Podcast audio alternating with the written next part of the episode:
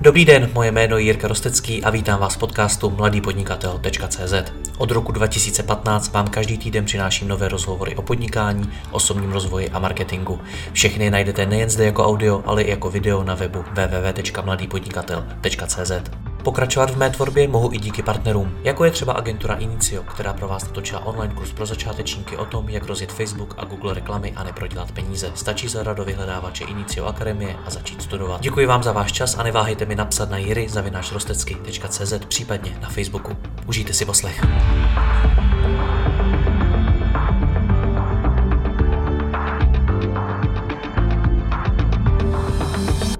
Dobrý den, jak z mých rozhovorů už nejspíš víte, tak se v nich snažím hostů ptát na co nejpraktičtější doporučení a konkrétní změny nebo rozhodnutí, která můžeme v rámci toho tématu, o kterém se bavíme, udělat. Úplně stejně si dneska budu povídat i s ředitelem Fingood.cz Vítem Endlerem. Vy už Vítka znáte z mnoha mých uh, epizod, ve kterých jsme rozebírali téma finanční nezávislosti. Asi takový nejpopulárnější je náš snad dvě a půl hodiny dlouhý live stream. Jehož záznam si můžete pustit jak na webu mladého podnikatele, tak na Spotify, iTunes, Google Podcast a dalších podcastových platformách. A v tomto live streamu my jsme s Vítkem skutečně dvě a půl hodiny rozebírali, co to je finanční nezávislost, jak se k ní dostat a jak ji ideálně dosáhnout. Ale dneska na toto téma navážeme a budeme, budeme hodně konkrétní. Budeme se bavit o tom, jak tedy konkrétně můžeme začít a jaké první kroky můžeme udělat. Vítek nám ukáže spoustu věcí, mimo, mimo jiné i tabulku Excelovou s tím, jak si připravit osobní rozpočet a řadu dalších věcí, takže posluchačům podcastu doporučuji se potom podívat i na video na webu Mladého podnikatele. Vítko, já tě tady vítám, ahoj. Jirko, ahoj, jsem rád, že zase se slyšíme. Já taky moc. Řekněme si, pojďme to na začátek trošku schrnout, eh, jenom stručně, to téma finanční nezávislosti z našich předchozích rozhovorů. Eh, kdo jí může dosáhnout? Pro koho to je vůbec eh, relevantní diskuze? Tak my vlastně, jak jsi tady zmínil, tak jsme procházeli tohleto téma zhruba, zhruba dvě a půl hodiny, ale to téma je naprosto větší, je, je mnohem košatější a, a my jsme v podstatě jako řekli jenom ty základní věci, které tam jsou. Ale v zásadě eh, finanční nezávislost, tak jak ji vnímáme, nebo jak jsme se my o ní bavili, to znamená, nebavíme se o tom, že máme ty jachty a, a, letadla, ale, ale žijeme si eh, pohodlný život a, a máme na složenky a, a to, co potřebujeme, tak víceméně může dosáhnout v, v podstatě skoro, skoro každý. Jenomže ta cesta není jednoduchá, není to takové to jako rychle, můžeme někde zmáčknout tlačítko a katapultovat se eh, k tomu cíli, takže eh, sice ji může dosáhnout skoro, skoro každý, ale pro každého to bohužel není, protože ta cesta eh, nabízí na konci sice hezkou odměnu, ale po té cestě ty milníky, které se musí překonat, prostě ne každý je schopen to zvládnout. A hlavně bavíme se tady o nějakém časovém horizontu třeba deseti let, a abych ne pro každého je to, že 10 let on bude se řídit nějakými pravidly, o kterých my se teďka tady budeme bavit. Takže je to na každém, aby si vybral, jestli eh, je pro něho důležitá nezávislost, svoboda eh, od těch financí a to třeba ve věku 45 let, anebo je pro něj důležité teďka, eh, řekněme, si užívat toho života a pak spolehat na ten stát, že v těch 65 nebo možná 75 se o něj ten stát postará. Teď on si řekl, že to může trvat 10 let, eh, zmínil si věk 45 eh, let věku. Eh, v jakém věku tedy začít? Kdy je ten správný čas začít toto řešit? Za mě správný čas je začít co nejdřív. A jsou vlastně příklady, kdy opravdu dokázali lidé odejít do toho předčasného důchodu třeba ve 30. Jo, a znamenalo to, že už ve 20 oni začali přemýšlet tím letím směrem a stylem a stalo se to pro ně vlastně způsob života. A proto to dokázali rychle. Já tady e, mluvím o nějakých třeba 45 letech, protože e, myslím si, že začít ve 20 asi většina z nás prostě nedokáže. Jo, a ať už z toho titulu, že třeba já, když si sebe vrátím do svých jako 20. let, tak mě tyhle ty Eh, věci vůbec nenapadly. Jo. Takže spíše to o nějaké vyzrálosti, možná osobnosti, možná někdo v těch 20 je vyzrálej. Já jsem takový pomalejší, takže to beru podle sebe, ale čím dřív, dřív člověk začne, tím samozřejmě líp a tím je k tomu cíli blíž každý rok. No, ty říkáš sice o sobě, že jsi pomalejší, ale ty si vybudoval poměrně úspěšnou kariéru, uh, vedl si mol a podobně, tak uh, myslíš si, že teda první je potřeba udělat tu kariéru a pak až je čas začít tohle to řešit? Vůbec ne. Vůbec ne. Rozhodně uh, mě v podstatě ta, ta kariéra, tak jak ty zmiňuješ, mě otevřela oči. Jo, takže já až vlastně potom jsem začal vůbec přemýšlet, co bych měl dělat s penězi, jak s nimi nakládat. Takže já jsem za to strašně vděčný a, a vlastně do, dneš, do dneska, do dnešních dnů z toho čerpám a naučil jsem se tam právě s těmi penězi i pracovat, protože tu odpovědnost za ty peníze jsem měl. Ale není to rozhodně podmínkou. Jo. Pokud eh, já si v hlavě nastavím, že pro mě ta finanční nezávislost má svoji velkou hodnotu a půjdu za tím, tak vůbec není potřeba, abych eh, já jako předtím budoval nějakou korporátní kariéru nebo kariéru v nějaké firmě, nebo vybudoval nějakou jako velkou společnost. Tohle to rozhodně není podmínkou a já můžu klidně začít eh, eh, start na té cestě k té finanční nezávislosti jako zaměstnanec. Tobě i mě píšou lidé, kteří třeba viděli naše rozhovory a říkají, hele super, dává mi to smysl, rád bych teda na tom začal pracovat, byl jsem taky jednoho dne finančně nezávislý, ale jak mám teda začít, co, je, co mám teda teď začít dělat? Tak co by si takovému člověku poradil? Tak to je přesně vlastně to téma, který jsme dneska chtěli otevřít. Jo. Takže já ti děkuji za, za tu otázku. A než úplně se vrhneme na takový ty první praktické kroky, tak eh, je důležité to rozhodnutí. Jo, to rozhodnutí, které já si musím udělat, udělat v té hlavě, my, eh, nebo většina té společnosti dneska má nastaveno to, že naším cílem jsou ty peníze. Ať už to je to, že chci dostat větší výplatu v práci, nebo že chci jako podnikatel vydělat víc peněz, nebo že chci, chci mít 10 milionů, 100 milionů, miliardu. A já si musím v hlavě nastavit, že ty peníze nejsou tím cílem. Ty peníze jsou pouze prostředkem. Jo? A to je změna mindsetu, změna prostě nastavení té mysli. A pokud tohle udělám, tak pak jako můžu nastoupit na tu cestu k té finanční nezávislosti a ty peníze budu používat správně a v podstatě opravdu pro mě budou znamenat ten prostředek. Je to jako, když, nevím, jo, když, když budu chtít třeba nasekat dřevo, musím se taky nejdřív naučit. Jo. Nemůžu vzít sekeru, ten nástroj, ten prostředek eh, a hnedka začít sekat, velmi pravděpodobně skončím tak, že si usekám prsty. Jo. Tak i s těma penězma je potřeba se naučit pracovat a je potřeba se na ně začít dívat jinak. Takže to je to, co já si v té hlavě nejdřív musím, musím změnit. A potom musím začít přemýšlet o tom, jak si vytvořím základ té cesty, a my jsme to tady několikrát zmínili a, a možná stokrát, možná milionkrát se to zmínilo v éteru a musím si začít tvořit ten pasivní příjem. Jo. Já nemám rád moc to slovo pasivní, protože těch pasivních příjmů mnoho neexistuje na světě, uh, takže spíš, spíš používám uh, jako semipasivní příjem, protože i u tohohle toho pasivního nebo semipasivního příjmu já minimálně na začátku potřebuju vytvořit velkou aktivitu, vložit do toho spoustu energie, abych si tenhle ten příjem dokázal vytvořit a aby mi pak víceméně fungoval samostatně. A, ale pasivní příjem nebo semipasivní příjem je základní stavební kámen pro uh, tu finanční nezávislost, protože on mi pak pravidelně přichází, ať už je to měsíčně nebo kvartálně, a on mi platí ty náklady, který mám. Takže pro mě pak není vlastně důležitý, uh, kolik vydělám peněz za hodinu, pro mě je důležitý, kolik já jsem schopen získat toho pravidelného a, a říkejme tedy pasivního příjmu, to se mi pasivní zní hrozně blbě a je to blbě způsob. OK. Stále seš v oblasti teorie, to znamená, že jaký jsou ty kroky, když s tím teda souhlasím. Pojďme dál. Tak eh, my jsme tady v podstatě mluvili už několikrát o rozpočtu. Jo. Většina lidí, a zmiňovali jsme to, myslím, taky v našich rozhovorech, ví, kolik peněz vydělá. Ale velká většina z těch lidí potom neví, kolik peněz utratí.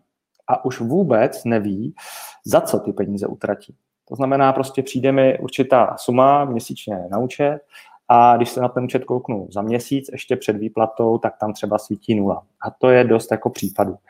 Já tohleto zažívám v podstatě, když dávám nějaké soukromé mentoringy Eh, lidem, kteří právě chtějí jít po té cestě k té finanční nezávislosti a vlastně říkám jim, eh, tak pojďme se podívat na tvůj osobní rozpočet.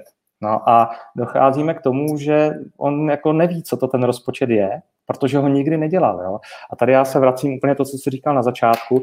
Tady já čerpám právě z té, řekněme, kariéry, kterou, kterou jsem prošel, kde já jsem s tím rozpočty musel pracovat a byl to pro mě denní chleba a přinesl jsem se do toho soukromého života a dneska vlastně ten rozpočet mám a, a pravidelně s ním pracuju.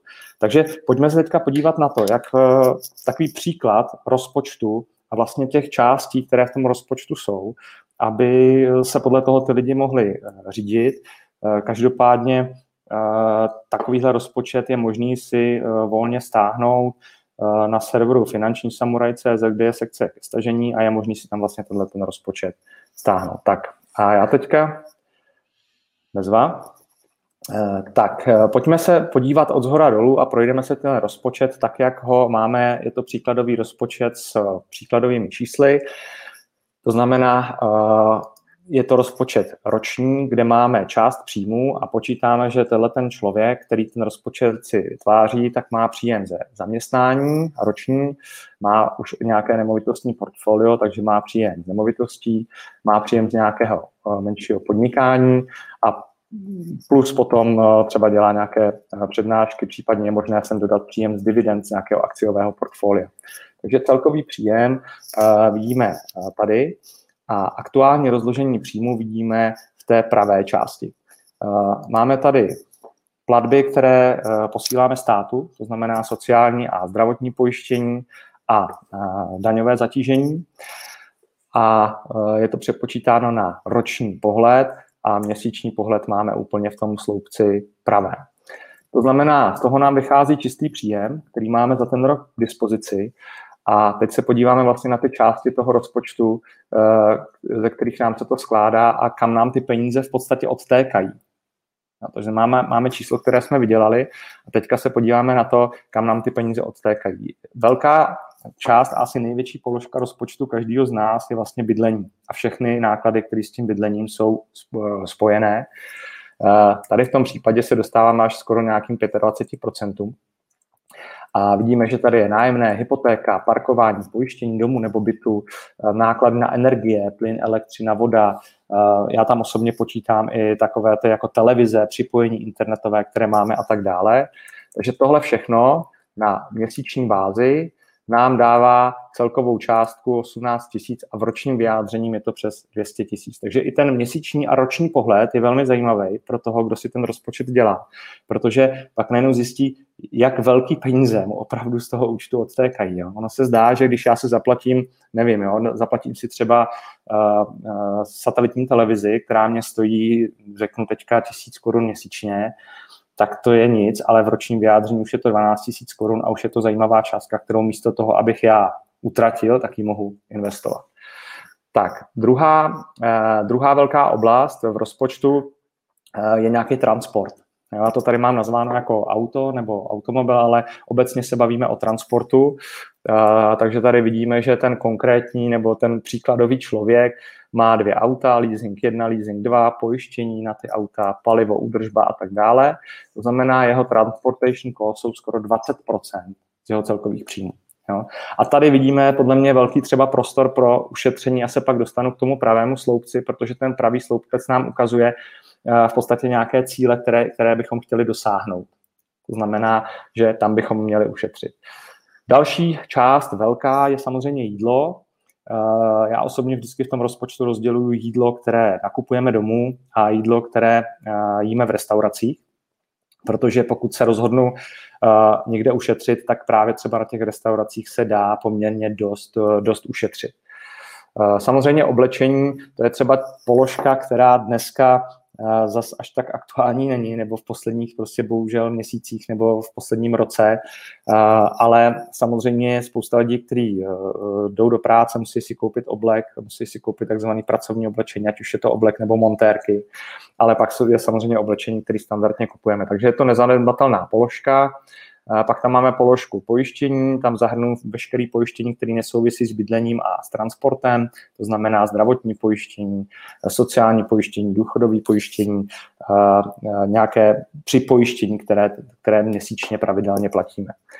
Samozřejmě výdaje na, na zdraví, to znamená lékař, zubař, léky a tak dále, já sám jsem zjistil, že to je poměrně dost významná položka a že za to odchází, řekněme, prostě nějaké jako tisíce měsíčně, ať už jsou to i různé vitamíny jo, nebo doplňky stravy a tak dále. To jsou prostě věci, které kupujeme většinou i impul, někdo je kupuje pravidelně, někdo je kupuje impulzivně, ale ve finále nám to taky může dát nějakou velkou uh, část a tady je potom důležité si zamyslet, jestli třeba prevence není uh, levnější, než potom řešit ten, ten důsledek. Pak je tady částka do, dovolená zábava. Já jsem zahrnuju zábavu jako třeba vstupy do kina, vstupy do divadel a tak dále, cestování víkendové, dovolená, která se vlastně rozkládá do, do 12 měsíců, taky tady se vlastně dá odkládat na tu dovolenou. Ostatní věci tam jsou, každý záleží, co si tam dá, je tam třeba drogerie, můžeme tam mít, eh, tady mám krása zdraví, jako třeba parfémy a tak dále, které používáme, malé dárky, malé výdaje, které používáme v, eh, v našem domě nebo v bytě, případně vzdělání, škola, školka pro děti. A potom tam máme splátky dluhu, kreditní karty, kontokorenty, úspory, které bychom měli generovat, ať už do železné zásoby nebo úspory, které potom investujeme a případně pravidelné investice. No, suma sumárum nám tady v tom případě eh, vychází, že eh, sice ten člověk vydělává, eh, řekněme, nadstandardní peníze, ale utratí 96,3% svých příjmů během roku. To znamená, na investice mu zůstává velmi málo a měl by se nad sebou zamyslet, měl by vlastně hledat kde, pokud se chce vydat k té finanční nezávislosti, kde je schopen ušetřit a uh, co je schopen vlastně s tím svým, uh, s tím svým příjmem udělat, aby měl více peněz na investice. Takže takhle vypadá uh, roční rozpočet. A budeš se jako divit, že když jsem tenhle ten rozpočet připravoval pro jako několik mých známých nebo těm, kterým pomáhám s tím mentoringem, tak vlastně byli strašně nepříjemně překvapení, jak jim to vyšlo a byli nepříjemně překvapení z toho, kolik peněz třeba vydávají za třeba právě za jídlo v restauracích, jo. nebo kolik je právě e, stojí třeba auta jo. a říkají, já mám levný auto a potřebujeme dvě auta, jo, ale najednou zjistili, že bydlejí ve městě a že vlastně to auto by stačilo možná jenom jedno. Jo. Takže pak, je, pak se potom začnou hledat ty úspory, kde by se dalo opravdu, opravdu ušetřit. Moje zkušenost je taková, že já když jsem si to, to udělal i třeba na měsíce dopředu, tak jsem třeba zjistil, že zbytečně projezdím taxíkama, že možná až zbytečně moc porojím v těch restauracích a tak podobně, začal jsem na tom šetřit. Ale mimo jiné, uh, mi to třeba přivedlo k tomu zjistit uh, taky ty pravidelné platby. Třeba na Apple se ti prostě strhává za nějaký aplikace, za nějaký předplatný a podobně a vůbec to nepoužíváš. Nebo za nějaký třeba online nástroje a tak a najednou, když projdeš ten účet, tak tyhle ty platby, které třeba nemusí být vysoký, může to být stovka tady, stovka tamhle, ale dohromady už to dá prostě pěkný balík, tak můžeš vlastně je vůbec poznat, zjistit je a můžeš je když tak uh, ustřihnout. To je právě strašně nebezpečný, jo? Že, že ty platby jsou většinou stovky. Jo? A když, když eh, jako máš zaplatit 100, 200 korun, tak tě to prostě nebolí, nebolí to skoro nikoho z nás. Uh, ale v momentě, kdy to všechno nasčítáš, tak jsou to už měsíčně tisícovky a v ročním vyjádření se bavíme o deseti tisících. A mít a nemít prostě 30-40 tisíc, který já můžu někam vložit, aby mi něco dělali, je velký rozdíl. A ty jsi zmínil tady všechny tyhle ty platby aplikace. Jo? To, je, to je krásný příklad. Ještě možná dobrý příklad eh, je třeba kafe. Jo? Prostě koupíš si papírový kelímek kafe, dneska 50-60 korun na benzínce, to je běžná cena za, za, za tohleto kafe. A jsou jako lidi, kteří opravdu tohleto dělají pravidelně každý den. Jo. Teď prostě si vynásobím 60 a dají si ty kafe třeba dvě, krát prostě 20-30 dnů a dostáváme no, se přesně. Jo. Pozor, ono je to spíš jako když si třeba chodíš na schůzky běžně, máš třeba za ten den 5-6 schůzek a každou máš v nějaký kavárně, tak i kdyby si tam dal prostě neperlivou vodu, tak to něco stojí a stovku dvě tam vždycky necháš, což když si vynásobíš za ten den a za ten měsíc, tak zjistíš, že můžeš mít malý kancel. Přesně tak. Což jo. jsme třeba zjistili, zjistili s jedním mým kolegou u nás a ten kancel jsme si pronajali a ono to vyjde levněji ve výsledku. A to neutrácíš nijak moc, jo? to si skutečně dáváš kafe vodu. Je to tak a, a to, proto je ten rozpočet extrémně důležitý. Jo. My jsme teďka koukali na ten rozpočet uh, roční, který ti vlastně potom ukáže ten celorok, ale samozřejmě k tomuhle tomu by mělo uh, se vázat nějaký měsíční rozpočet. Já tady mám úplně jednoduchou verzi, uh, zjednodušenou, protože nechci, aby jsme tady procházeli jako všechny řádky, ale uh, tahle ta verze se dá potom velmi dobře jako roztahovat a upravovat podle potřeb každého. Jo. Takže v podstatě tohleto je, a já jsem to nazval i predikce cash flow, jo? protože jedna věc je, že zjistím, kolik vydělám, kolik utratím a kam mi ty peníze jdou, ale já pokud chci se pustit na té, na, po té cestě k té, té finanční nezávislosti, tak já potřebuji i vědět, kolik peněz mám v ruce a kolik peněz mi přiteče a kolik peněz odteče a kolik peněz budu mít třeba za 6 měsíců. No, takže tomu se říká nějaké jako jednoduché, eh, řekněme, cash flow, predikce cash flow. A tohle to třeba já opravdu si dělám pravidelně už nějakých několik let dozadu, eh, každý měsíc, kdy já si vytáhnu účty, kreditní karty a opravdu si zařadím do těch kolonek ty výdaje, eh, dodám si tam ty příjmy a jsem schopný tak velmi dobře predikovat, jak eh, bude vypadat moje finanční situace třeba za rok. A... Buďme konkrétní, jak to děláš. Eh, já to třeba dělám tak, že si prostě udělám, eh, z banky si vyexportuju všechny výdaje do Excelové tabulky a ty sloupečky, které potřebuju, si skopíruju a jenom k ním přiřazuju, co to je, nájem, restaurace, taxík a podobně. Děláš to taky podobně, nebo jak to máš? No velmi podobně, přesně. Já si vyjedu v podstatě banku, vyjedu si běžní účty, vyjedu si kreditní karty, snažím se opravdu většinu svých plateb dělat kreditní kartou, protože pak mám tu historii. Jo, mám tu historii, jsem schopný si to rozdělovat a e, minimalizuju vlastně hotovost. Jo. Snažím se minimalizovat hotovost a pravda je, že pořád ještě nějakou hotovost během, e, během toho měsíce utratím, protože nikde to prostě není možný, třeba v restauracích právě, jo, některých neberou prostě karty ale uh, uh, udělám si tyhle ty výpisy a, a víceméně já si to potom už přiřazuju do těch kolonek. Mám velmi podobnou tabulku, která je trošku uh, rozšířenější než to, co vlastně uh, budeme ukazovat a tam si já přiřazuju právě do těch kolonek uh, bydlení, transport, oblečení, jídlo, restaurace, zábava a tak dále, takže do těch kolonek já si to potom rozházím. Hele, je rok 2021, my to tady kopírujeme z jedné Excelové tabulky do druhé. Uh, co nějaký aplikace? Na, na trhu jich je hodně. Neosvědčilo se ti to? Já jsem, uh, já si myslím, že uh, používat aplikace typu třeba, já nevím, Spendy, česká aplikace, jo, je spoustu miliony aplikací jiných, které jsou, uh, že se ti to vyplatí, protože ono ti to ušetří potom práci v tom rozhazování těch, uh, těch uh, účtů. Jo, takže já osobně je nepoužívám, já jsem prostě excelovský typ ještě, ale předpokládám, že jako mladší generace se na ty aplikace vrhnout může, ale já ve finále rád pracuji s tím Excelem a je to pro mě přehlednější a dokážu si v něm i modelovat jako ty, ty, ty budoucí jako výsledky. Jo. Ale dneska už jsou velmi sofistikované aplikace, které v podstatě jsou navázané na tvý účty, na tvoji kreditní kartu a rovnou v podstatě ti mohou rozhazovat eh, do těch správných chlívečků ty, eh, ty výdaje, zároveň ti tam třídí ty příjmy, anebo v podstatě i eh, řekněme, že některé banky tyhle ty možnosti mají ve svém internetovém bankovnictví, jo, kde už rovnou se to dá třídit a rovnou se to dá řešit. Ono na druhou stranu, nevím, jaká je tvoje zkušenost, ale uh, mě to nezabere moc času, to se v té Excelové tabulce udělat, protože ono zase těch výdajů tolik nemáš. Jo? Vem si, kdyby si měl každý den tři transakce, tak uh, jich máš za ten měsíc nějakých plus minus 90. Je to o tom, že neděláš firmní účetnictví. Jo? Je to účetnictví tvoje, tvý domácnosti, takže přesně jak jsi řekl, jo, já si myslím, že jestli, jestli to dělám třeba půl hodiny, hodinu za měsíc jo, a už mám najetou nějakou rutinu, tak si myslím, že to je hodně.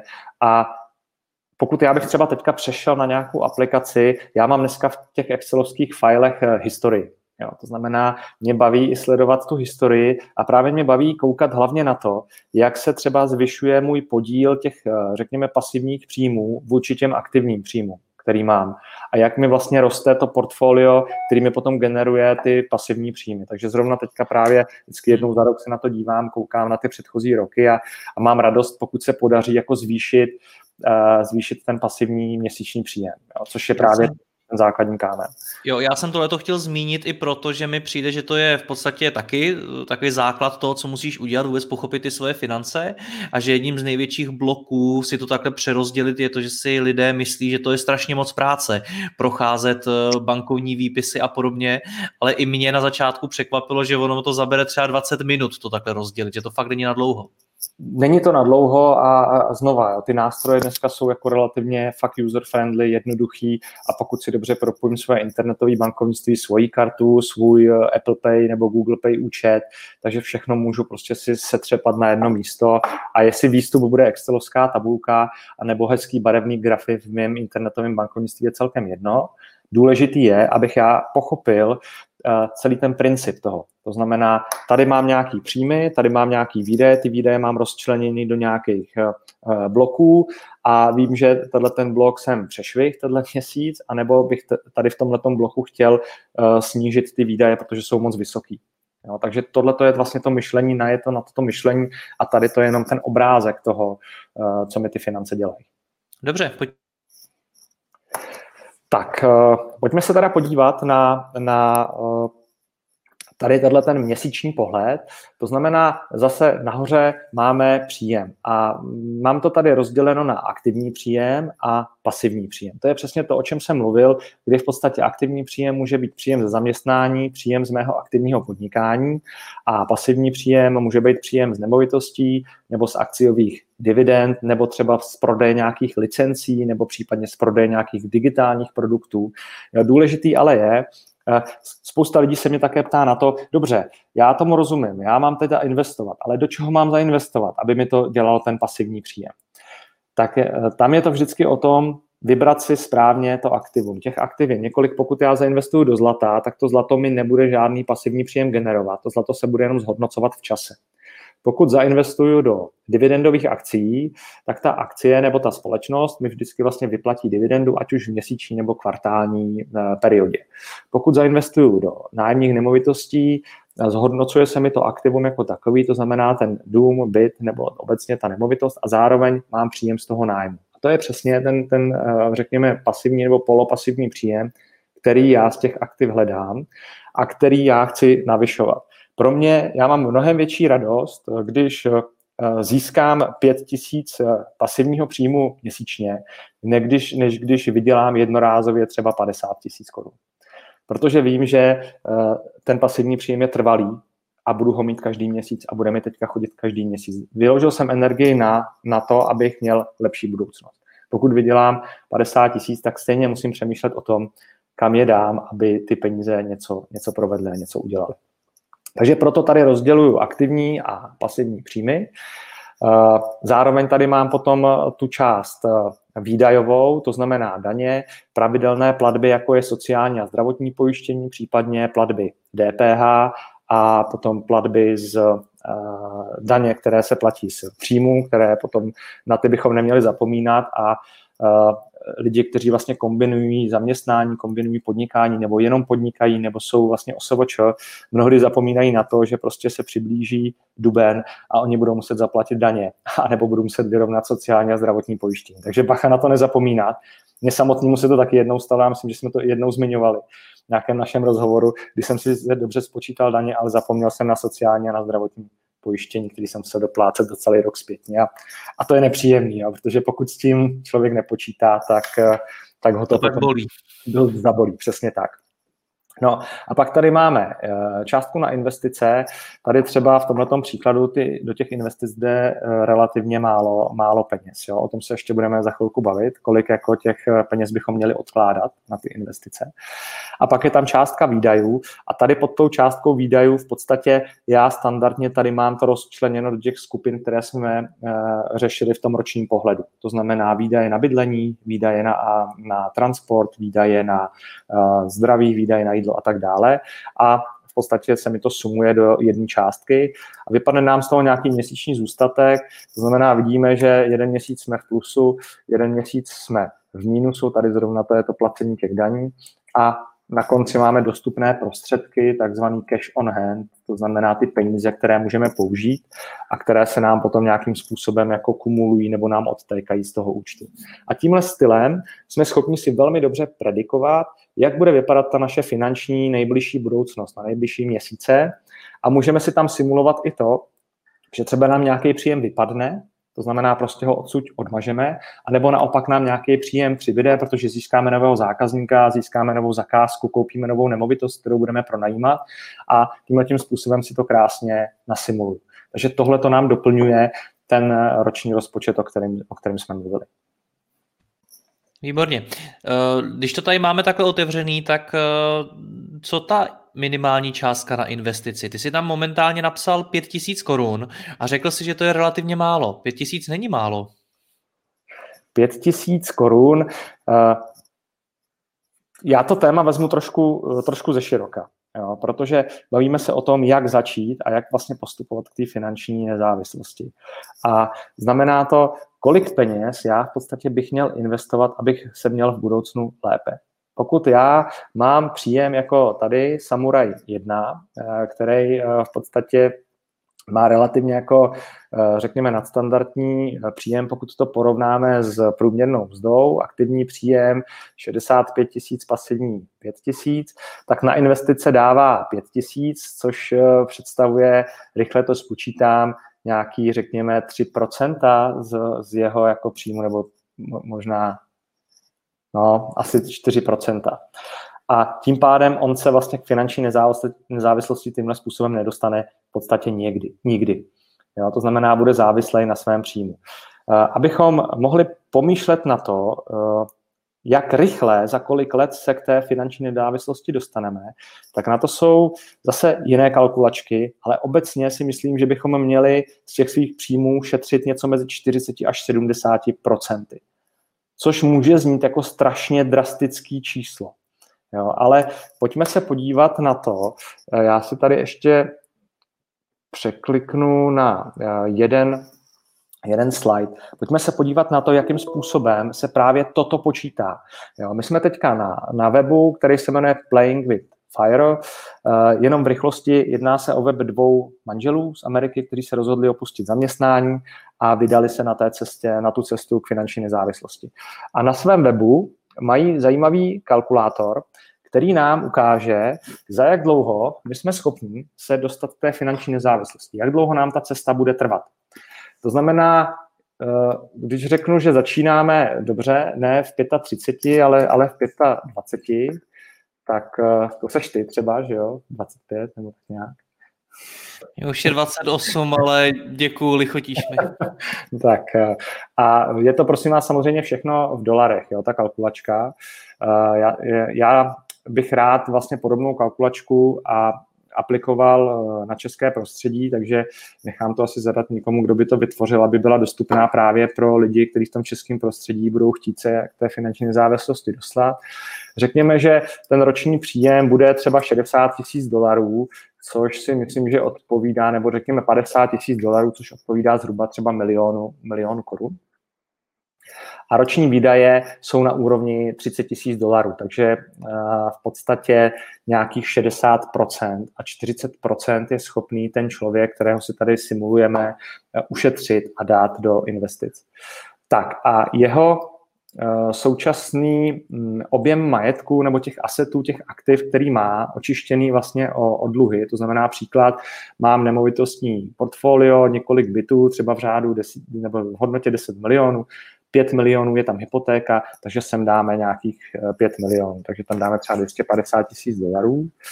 A tady je to navázáno na akcie, na bondy a na hotovost, na to portfolio v tomto rozlišení. Eh, dá se sem dát prostě eh, částka, kterou v tom portfoliu mám, nemusí to reflektovat úplně tady ty názvy, ale důležitý je potom, kolik já vlastně mám výnos z těch aktiv. Takže pokud necháme toto rozložení, kde říkáme, že mám nějaký majetek v hodnotě 25 tisíc dolarů, jsme chtěli dát 250 tisíc dolarů, tak který mi vlastně generuje 5%, 5% výnos, 2% výnos mi generuje 15% portfolia a 3% jsou inflace, to znamená cash, který mám, hotovost, který mám na účtu, se mi znehodnocuje každý rok o 3%, tak budu moct odejít do důchodu za 12 let ve věku 37 let. Takže jednoduchá kalkulačka, eh, kde nám vlastně ukáže eh, eh, tak ten takzvaný saving rate, což je 40%, 4,2% já mám výnos ze svých aktiv a do důchodu budu moct odejít v roce 2033. Co kdyby se nám tam zkusil dát ty čísla toho finančního samuraje jedna z té Excelové tabulky? Samuraj 1. Dobře, já nevím, kolik mu je, jo. Řekněme, že mu je 25. Dobře. Řekněme, že mu je 25 a on vydělával těch 65 tisíc plus 5 tisíc bylo z toho, z toho příjmu krát 12 děleno 22. Takže řekněme, že vydělává 38 500 dolarů ale utratí eh, v podstatě skoro všechno on utratí. Jo? To znamená, že jeho výdaje jsou nějakých, řekněme, 35 tisíc. Když řeknu, že 5 tisíc dával do investic, 60 celý 7, takže 36 tisíc. Tak, eh, akorát tam nevíme, jak je, jaký je objem jeho aktiv.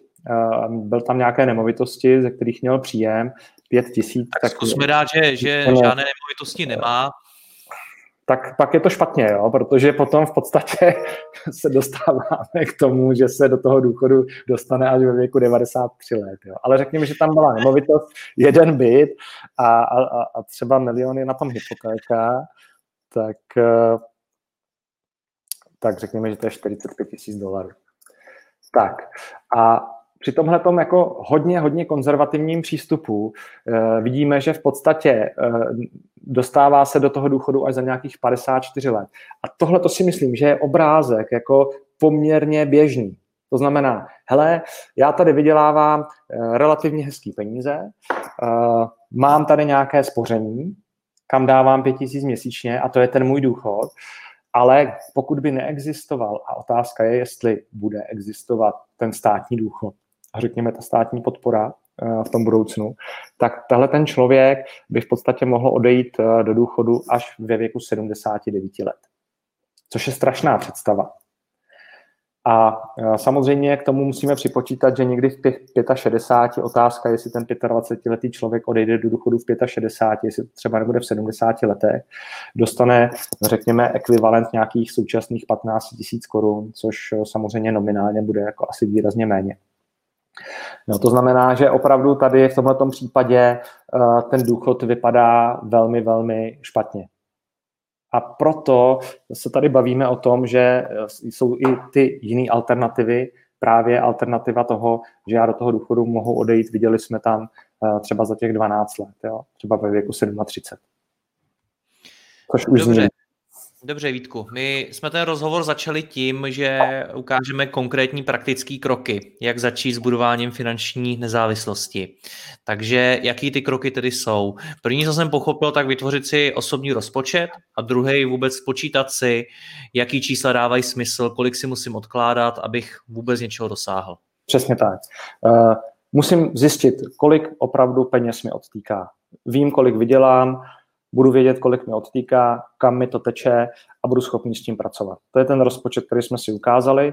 Vytvořit si zároveň nějaký ty průběžné cash flow, tak abych věděl, kolik peněz já mám k dispozici a dokázal lépe predikovat svoje výdaje, protože i ty nečekané výdaje mě někdy mohou jako zastihnout. Zároveň uh, viděli jsme to teďka v posledních měsících, jako bohužel velmi často některé příjmy můžou okamžitě vyschnout. Jo, takže i s tímhletím se potom dá počítat. Musím si nastavit v hlavě základní pravidlo, které mi říká, vydělám peníze, uh, ušetřím peníze, ty peníze investuji a z těch investovaných peněz mi vyjde nějaký výnos a teprve ten utratím. Nebo v ideálním případě ten výnos znovu investuji. Jo, většina lidí bohužel dělá to, vydělám peníze, utratím peníze a když mi něco zbyde, tak je ušetřím. A to je ten špatný přístup. Jo? Je potřeba následovat ten přístup, o kterém jsme mluvili. A pak si vlastně dokážu relativně jednoduše spočítat, pokud já udržím své výdaje na této úrovni, pokud příjmy udržím na této úrovni a budu se snažit ty příjmy navyšovat a ten převis peněz budu investovat, tak si pak dokážu skalkulovat, kdy jsem schopen dosáhnout té finanční nezávislosti a mohu odejít do důchodu. Já říkám, mohu odejít, jo, protože ono ve finále ten člověk se pak jako do toho důchodu možná podívá na chvilku, ale pořád bude ve věku, kdy je aktivní a kdy má nějakou energii a sílu a bude chtít dělat něco, jo. ale bude dělat něco, co ho bude bavit, nebude tomu třeba muset věnovat tolik času a uh, bude dělat třeba i něco, co by chtěl dělat, ale ne, nedávalo mu to předtím smysl, protože musel vydělávat ty peníze, musel měnit ten čas za ty peníze. A to je ta hlavní myšlenka celého toho. Poslední, co se bojím, aby třeba naše posluchače neodradilo od toho úplně, je výše těch čísel, který jsi tam uváděl. I ten samuraj v té tabulce utrácel poměrně hodně, to byly desítky tisíc tady, desítky tisíc tam. Co když tolik peněz ani nevydělávám a nemám jich tolik k dispozici, abych někam do něčeho investoval a třeba nevlastním ani ten byt malej a ta, ta, ta kalkulačka by mi to ukázala tak strašně jako předtím. Co mám v takové situaci dělat? Uh, tady je důležitý, že my jsme se tady dívali na nějaký jako příklad nějakého samuraje a, a samozřejmě uh, ta škála je násobně jiná nahoru a násobně ještě jiná dolů. To znamená, ten, ty nůžky jsou prostě otevřený oběma směry, ještě jako výrazně, výrazně víc. Ale třeba pro tady toho člověka, eh, kterýho jsme si ukazovali, tak on musí si vypracovat relativně vysoký ten pasivní příjem, aby uspokojil ten svůj životní styl, který dneska má. To znamená, viděli jsme tam, že tam má nějaké bydlení, má tam dvě auta, eh, prostě velmi pravděpodobně eh, žije, řekněme si, ten středostavovský pohodlný život. A pro něj může ta cesta být jako výrazně delší a komplikovanější a složitější, protože bude muset vygenerovat eh, měsíčně nějakých 70-80 tisíc korun, než pro někoho, komu bude stačit třeba polovina téhleté částky. Protože uh, bude žít skromněji, dokáže uh, ušetřit na některých věcech, některé věci si prostě odpustí odpustí si je proto, protože je pro něj důležitější získat tu finanční svobodu a nezávislost, než to mít třeba dvě auta nebo mít super hezké bydlení nebo si koupit prostě nový telefon. Takže je to znova, se vracíme zpátky úplně k tomu původnímu. Je to v tom nastavení v té hlavě a v podstatě si nastavit ten svůj za A standard a za B to číslo, které já chci dosáhnout v tom pasivním nebo semipasivním příjmu. Vítku, já ti děkuji za rozhovor, těším se na další, měj se hezky, ahoj. Jirko, díky.